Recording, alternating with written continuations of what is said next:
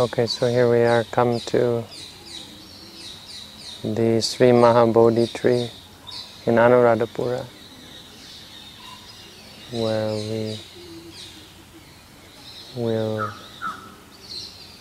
continue our meditation practice. Those of you who are on meditation course and those of us who are staying at the monastery as long-term meditators.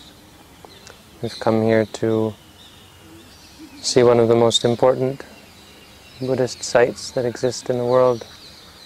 We could say the most important Buddhist site outside of India. This is the site where the Bodhi tree that was taken from India uh, was planted, and that's the Bodhi tree that you see behind me. And more importantly, it's the Bodhi tree that was brought back to India, to Bodh Gaya, where the original Bodhi tree stood. Yeah, when it when it was killed, uh, there were various stories about how the, the Bodhi tree was killed and was brought back, at least on one occasion, to seems on, on several occasions was brought back to India to be replanted. So this is actually the uh, both the ancestor, and both the descendant and the ancestor of the Bodhi tree in India, since it was brought back to India. So it's a very important place and has great significance for both the Sri Lankan Buddhists and Buddhists around the world.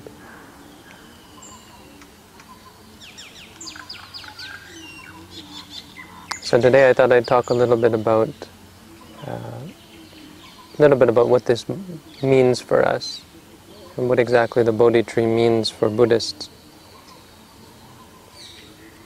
Because on, on the one hand, it doesn't mean anything really. It's just a symbol.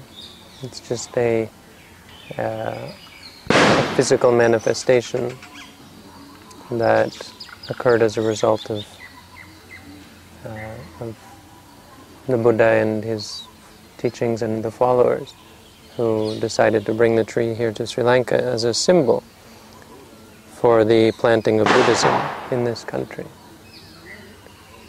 But in the end, it is really just a tree. It doesn't have consciousness. And so some people might, might not understand, even people who practice the Buddha's teachings might not understand the significance or the importance of the tree.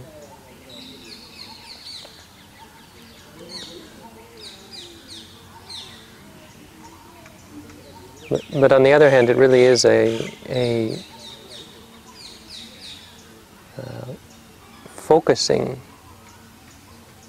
uh, entity, just as our meditation objects are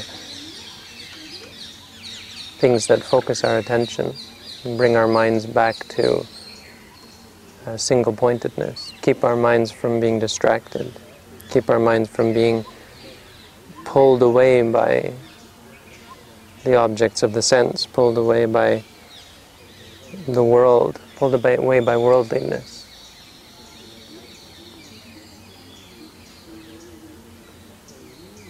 And so, for a cynical person, they might say it's simply a physical object that really is meaningless, and that people who come here to worship or um, make determinations under the Bodhi tree, make wishes, take, make wishes, and so on people who come to meditate here are just fooling themselves. They could do the same at home. If they really want to meditate, they can meditate at home. But this is really, I think, overly cynical and disingenuous, really, because our mind relies on concepts. Our whole life depends on concepts. And so, depending on the concepts that we choose, the concepts that we live by, this will determine our practice, it will determine our course.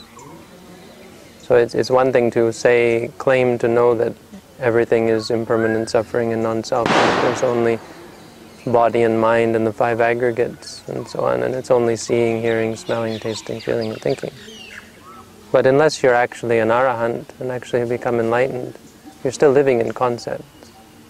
And you'll say such things and then you'll still become intoxicated by concepts. You'll become intoxicated by pleasant sights, pleasant sounds, pleasant smells, and so on. And you'll become, you'll still become uh, deluded by other concepts, by the concepts of a human being, of male and female. You become intoxicated by food and drink and entertainment, by beauty and so on. And so this concept of the tree, regardless of what you think of it, it, it has the effect of bringing our minds back to the Dhamma, of reminding us of the Dhamma. What a better, what better object to be the inspiration for a Dhamma talk, like this one, for example. Without this tree, I wouldn't be giving this talk. I wouldn't have the, it wouldn't have the significance and the meaning. And this wouldn't capture the attention of the audience in the same way. But because this is such a, a holy place, and it's considered to be such a, uh, an important symbol or an important object, important entity in, for Buddhist people, that when we come here we give our whole attention to the Dhamma and we forget about the world. We forget about intoxicating sights and sounds and so on. So on the way up here I was in order to prepare myself and, and get kind of in the mood myself was I was reading through the Majjhima Nikaya and I just happened upon the Dhammadayada Sutta, which I thought would be a good, really coincidentally, a good um, basis for this talk, to talk about these sorts of things. Because in the Dhammadayada Sutta, the Buddha distinguishes between someone who is an heir of the Buddha in regards to material character, material requisites, and one who is an heir to the Buddha in regards to the Dhamma. So the Buddha said, be an heir to my Dhamma, inherit my Dhamma, my teaching. Don't inherit my uh, physical, material uh, wealth, my, my material riches. Be an, an inheritant, be an an heir to my Dhamma, to my teaching, inherit my Dhamma, my teaching. And th- so th- this is useful to, to actually remind us not to take these symbols too seriously, or not to take the uh, the object, physical object, too seriously. So how we should see the Bodhi tree is as a symbol and as something to remind us and something to encourage us in a good way. We shouldn't see it as the uh, the highest goal or the highest object of worship. Actually, the highest object of worship in the Buddha's teaching is the Dhamma, even more so than the Buddha, certainly more so than the Bodhi tree. The Buddha himself, when he became enlightened, he thought, who will I worship now? Who will I pay respect to? And he thought, there's no one in the world who I could possibly pay respect to, who would be worthy of my respect. But this Dhamma, this reality that I've realized, this is worthy of my respect. So even the Buddha paid respect and put the Dhamma as higher, to him, higher than himself.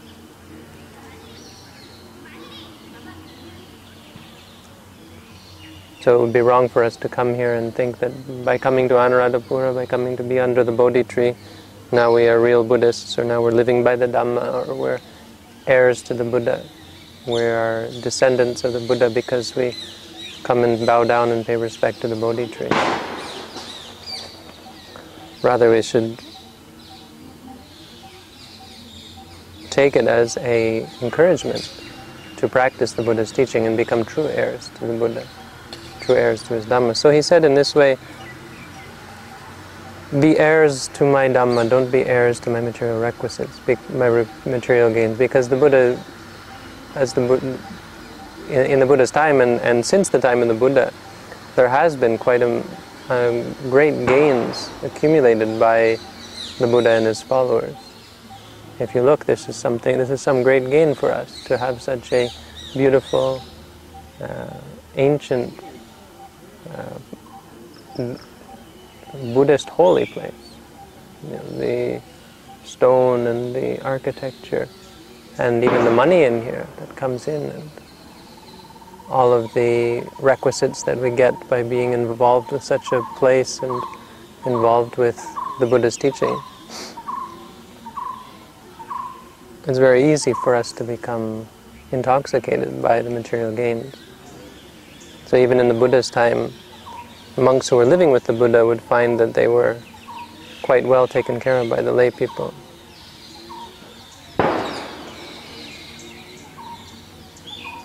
And this can happen even more so nowadays when the Buddha isn't around to remind us that entire monasteries will become intoxicated and caught up by gain and fame and praise and, and uh, esteem by the lay people. So in a place like this you might find uh, sometimes people becoming intoxicated by the, the opulence and the, the, the greatness. It can also happen that people become intoxicated, as I said, with the, the place itself, thinking that by being and living in the holy place, they're somehow associated with the Buddha. The Buddha said, like a spoon that never tastes the flavor of the soup, it doesn't matter how close you get. You could live under the Bodhi tree like the birds and the, the monkeys and the squirrels and still never become enlightened like them. It's just like those people who believe that by bathing in the river Ganges, the Ganga River, by bathing in the river you become purified. And the Buddha said, well in that case, why aren't the turtles and the fishes all purified? Why aren't they enlightened as well?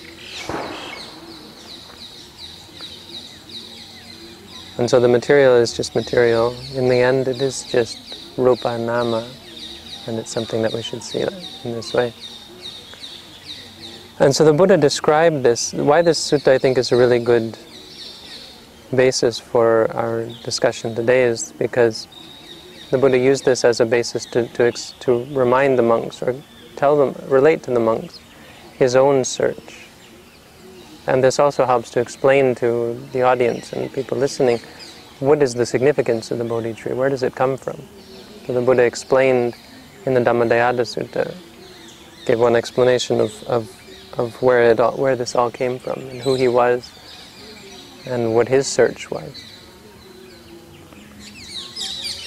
He said, before I became enlightened, before he became enlightened, he also was searching for things, um, for material things. He was also intoxicated by worldly things. And the way he put it was like this: when I, when I was when I was unenlightened, the things I was looking for were were uh, were caught up with so much suffering and so much danger. My, he said, myself being subject to birth, I was seeking after things subject to birth. Myself subject to old age, I was seeking after things subject to, to aging. Myself subject to sickness, I was seeking out things subject to sickness. Myself subject to death, I was seeking after things subject to death. It was ridiculous on both sides. Myself su subject to sadness, sorrow, suffering. Myself subject to defilement. I was seeking after things subject to defilement. So this, this, this is, the, the realization that he got was that this is absurd on both sides even if the things you are seeking after are were permanent. You yourself are subject to, to, to aging. You yourself are subject to death, so you can't keep them. But not, none of them are, are themselves permanent. So either you die first or the things that you cling to disappear first. You yourself are defiled, you cling to other things that are defiled. You cling to people, you cling to your spouse, you cling to your family, to your friends, you cling to places, you cling to money, you cling to wealth and possessions. And all of these things are subject to defilement, subject to uh, subject to sickness, subject to death, subject to disappearance. if it's people, then they get old, sick, and die. And this is called the Anarya Pariyesana, the, the ignoble quest. And he realized that this was, the, this, this was a quest that was not of any benefit to him. And actually, in, in Hindu and Buddhist culture, as the Buddha was, was coming from a Hindu culture, he would have realized that actually this, this isn't just a one time thing. This is a cycle. We're continuing this cycle. It was something that was actually quite uh, well known at the time. That this was the cycle of, of rebirth. If a person clings to these things, it's not just death once, it's death again and again and again. And again and again we cling to these things. We seek, seek out for these things. We're born and we're taught from, from birth to seek out these things. As women, we're taught to seek out men. As men, we're taught to seek out women. We're taught to seek out money. We're taught to seek out possession, uh, material possessions. We're taught to seek out a house and a family, to seek out children. We're taught to seek out luxury. We're taught to seek out wealth. We're taught to seek out learning and, and, and skill in handicrafts. We're taught to seek out a job. And the Buddha realized that actually what we're taught to seek out is old age, sickness, and death. We're taught to seek out negligence and defilement. And so we're taught to teach out, to seek out rebirth again and again and again. The things that we're taught in our culture, by our society, by media, by the world. We're taught to seek out a never ending cycle of dis- dissatisfaction and disappointment. And again and again we forget, so again and again we think this is something new and we cling to it, and in the end find only disappointment, meaninglessness.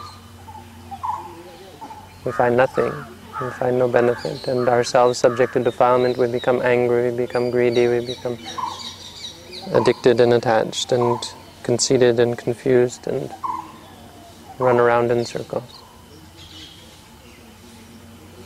And we cause suffering for ourselves, suffering for others. And in the end, we, uh, we, it's, it's meaningless. And we get old, we get sick, and we die.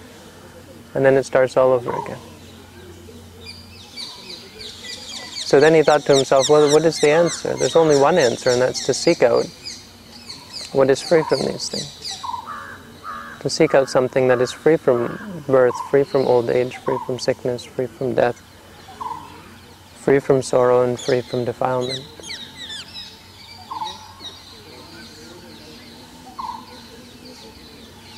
And so, what, th- this is the story of the Buddha that when he was living as a prince, he decided that he would give up all of this, all of the luxury, the wonders that he had, the palace, the uh, the, the, his wife, his child, his father, his mother, his, his, his title as a prince, to give it all up, seeing that all of this was just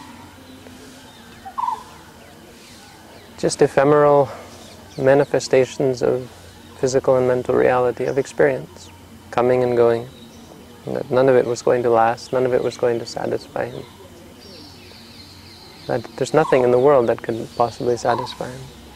So he decided to seek out the, uh, the non-arisen, to find something that hadn't arisen, because everything that arises passes away. And so he shaved off his head and he shaved off his, his hair and beard, gave up his princely robe, princely clothes, put on rags, wandered for alms, and he says he wandered the whole country looking for a teacher. And he found two teachers. The first teacher he found, Alara Kalama,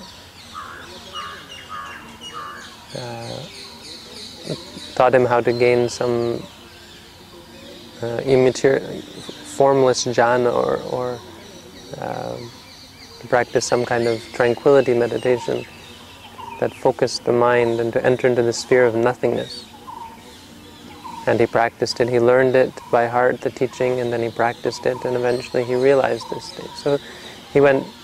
The, the, this teacher would have been someone, some sort of Hindu yogi who had some high attainment, this this attainment of the sphere of nothingness. Because in India, even now, you'll find such such teachers. And he attained the same state that, that his teacher attained. But he realized that this wasn't something that was unarisen, it was something that, had, that was arisen and it didn't lead to freedom from suffering. It only led to rebirth in the formless realm. And because of his attainments and his perfection of mind, he knew that he had been there before and, and passed away from there. He knew that this wasn't the way out of suffering, this wasn't eternal, because it arose. The perception of nothingness arose in his mind, and then it ceases. And so he left that teacher and he went to find another teacher, and it was Uddaka, Uddaka Ramaputra, who himself hadn't realized any special attainment, but had a teacher who had, who had passed away, Rama. And he taught the Bodhisattva the Rama's teachings that led all the way to the highest, they say the highest tranquility spiritual attainment, which is the attainment of neither perception nor non-perception. and he actually was able to attain this as well, even though his, his own teacher, Uddaka Ramaputra, wasn't able to attain this, this result. But he realized that this also wasn't um, wasn't the end of suffering, wasn't freedom from suffering. The, the state of it only led to the state of neither perception nor non-perception, which is the highest tranquility state. And if he died there, he would be born in the Brahma realm, the formless God realm of neither perception nor non-perception. But it's still a state that arises in the mind. It still has mind arising. And he realized that any state that he entered into was still subject to what you might call old age, sickness, and death, in the sense that it gets old, it starts to break up, and it passes away. The state disappears, the state ends. And this later came to be the Buddha's teaching on sankhara dukkha, that even, even spiritual attainments of any kind, even the attainment of godhood, can be considered suffering because it's something you have to work very, very hard at. The, they don't, it doesn't, the texts don't talk about, and the Buddha didn't talk about how difficult it was for him to reach those states, but he must have worked quite hard to purify his mind, uh, to, to, to focus his mind, and be able to enter those, those states. And yet he realized that it was all pointless it, it had no lasting effect. It, it had the result of whatever, whatever work he had put into it. And when the work was finished, then the results were finished.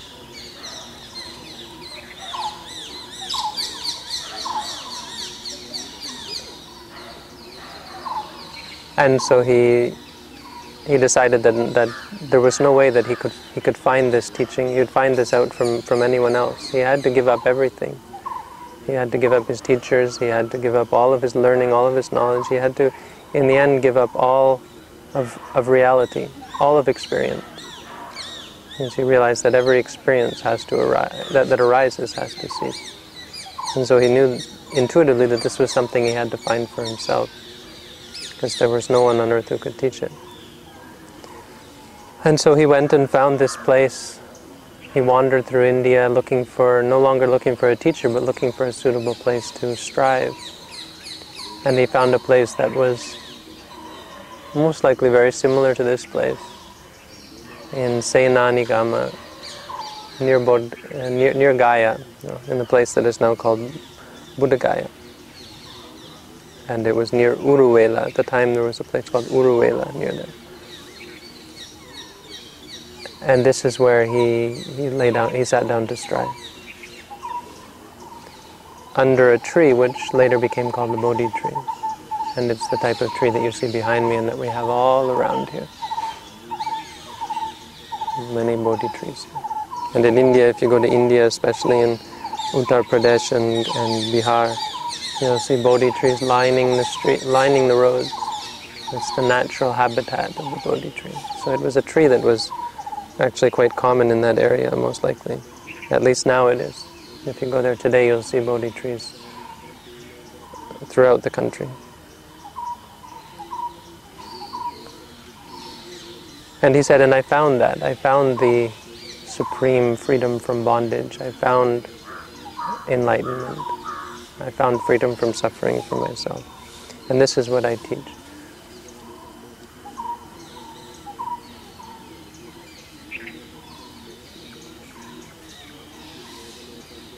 And the sutta goes on to talk about something that is even perhaps more important. It's the actual teaching and the actual um, development and cultivation of tranquility and insight. And it relates to the topic of this uh, this this talk that I'm giving in regards to how important a place like this is. And as I said, it's important because it, it takes us away from the world. It takes us away from our um, intoxications with the five senses, with sight, sound, smells, tastes, and feelings. And this is the teaching that the Buddha gave in the Dhammadayada Sutta. After, after reminding the monks of, of his attainment of enlightenment, which is really the significance of the Bodhi tree in a historical context, he began to explain to them the Dhamma that he had realized, and that is that there are these five uh, kama guna, which can be translated as these cords or these ropes of, uh, of sensuality. This is sights that are intoxicating, sounds that are intoxicating, smells that are intoxicating, tastes that are intoxicating, and feelings that are intoxicating. And he, he pointed this out as the, the defining factor of our spiritual life, or a defining factor of our spiritual life.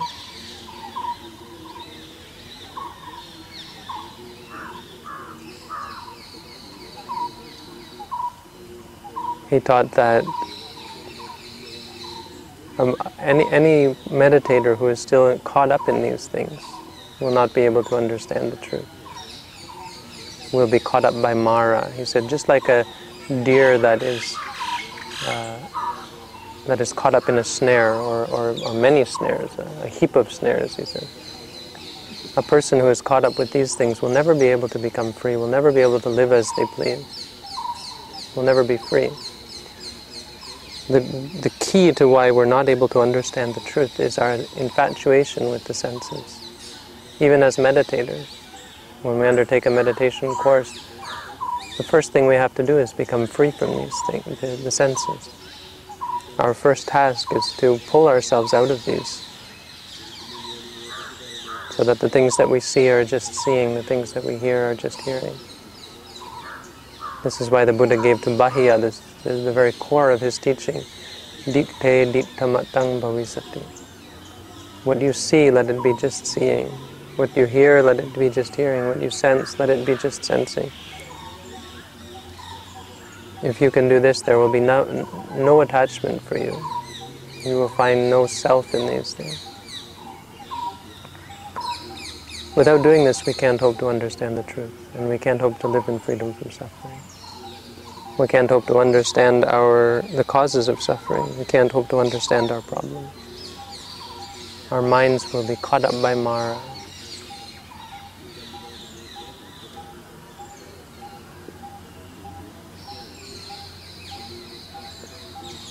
And so the way that we become free from suffering is to free ourselves from the infatuation with worldliness, the infatuation with the world around us, our infatuation with sights and sounds and smells and tastes and feelings, our infatuation with objects of the sense, even our infatuation with ideas of becoming this or becoming that, of not being this and not being that.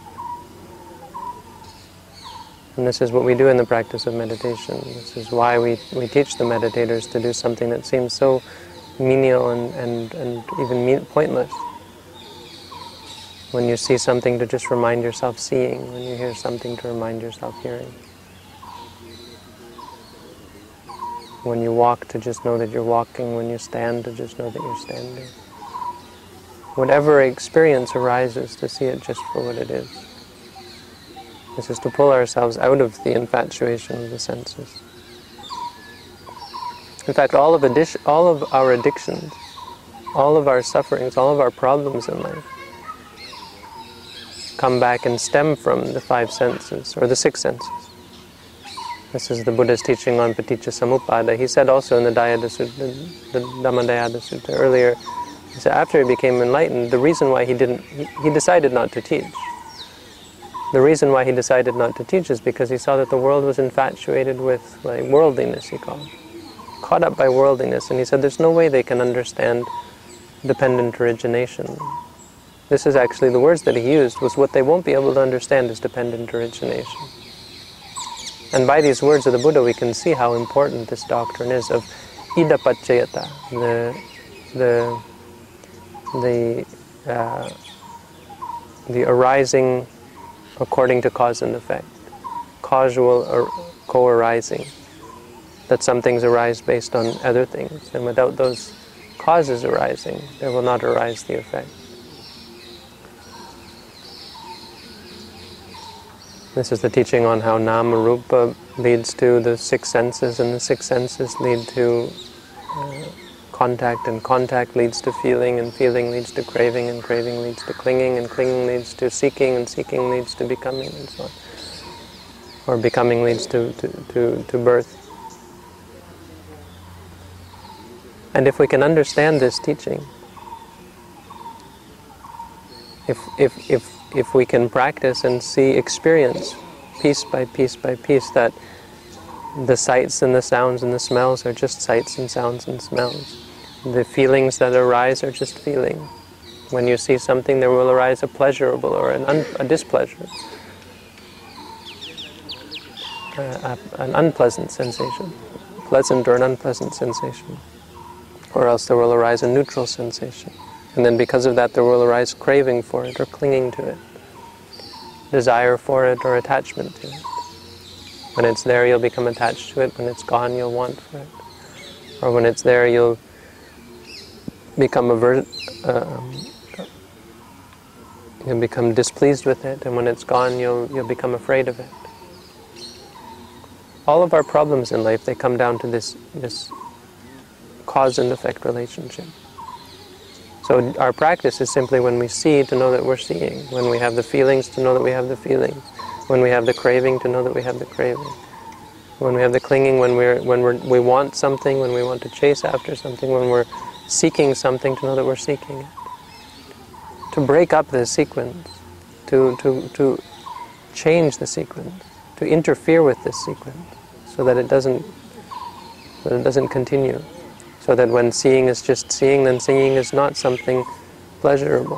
When pleasure, when pleasure arises, it's only pleasure, and not, it's not something worth clinging to. When cling, when crave, to crave, when craving arises, to know that it's not worth clinging. When clinging arises, to know that it's not worth seeking. When seeking arises, to know that we should not continue seeking, and to know that we are seeking, and to see the suffering that comes from seeking. If we can break experience up in, in this way, with everything that we're clinging to, things that we like and things that we dislike, our whole lives will become free from suffering. And we'll be able to realize the truth of the, of the Buddha's teaching, the truth of reality. We'll be able to live according to the truth of reality. We'll be able to see this whole world just for what it is. Just how we think we live our lives. We think that we live in the world seeing, hearing, smelling, tasting, feeling, thinking, but so much of our lives is not here, is not now. Even though we're here and now sitting on the sand, seeing, hearing, smelling, tasting, feeling, and thinking, our minds are so often caught up in what is just, in the end, the sixth sense, the sense of the mind, thinking, caught up in ideas and papancha, as the Buddha said. This diversification or making more of things than they actually are. Cultivating projections and ideas and concepts. So concepts like the Bodhi tree or concepts like the Buddha. Even these concepts in the end we have to be free from. And we have to see that even here under the Bodhi tree, all that we have is body and mind. So, this is perhaps one, one of the most ideal places for coming to realize this. Because here we have this symbol of enlightenment to remind us anytime our mind wanders. We have like it's as though we have the Buddha watching over us. And we know that anytime our mind wanders into sensuality or aversion, we will become embarrassed and remind ourselves, and we, we will be reminded of the severe, severity and the importance of our practice. And also, it's a place that is quite peaceful and free from sensuality for this reason, because no one here dares to do or say things that are uh, chaotic or disruptive. And so we, sh- rather than just coming here to bow down and pay respect, even though these are useful and worthwhile things, we should now take this opportunity. Now we have this great opportunity, we should take it and practice meditation. So now we will continue on and, and together we can do a group meditation. We'll try to do first mindful prostration and then walking and then sitting. So that's all for today.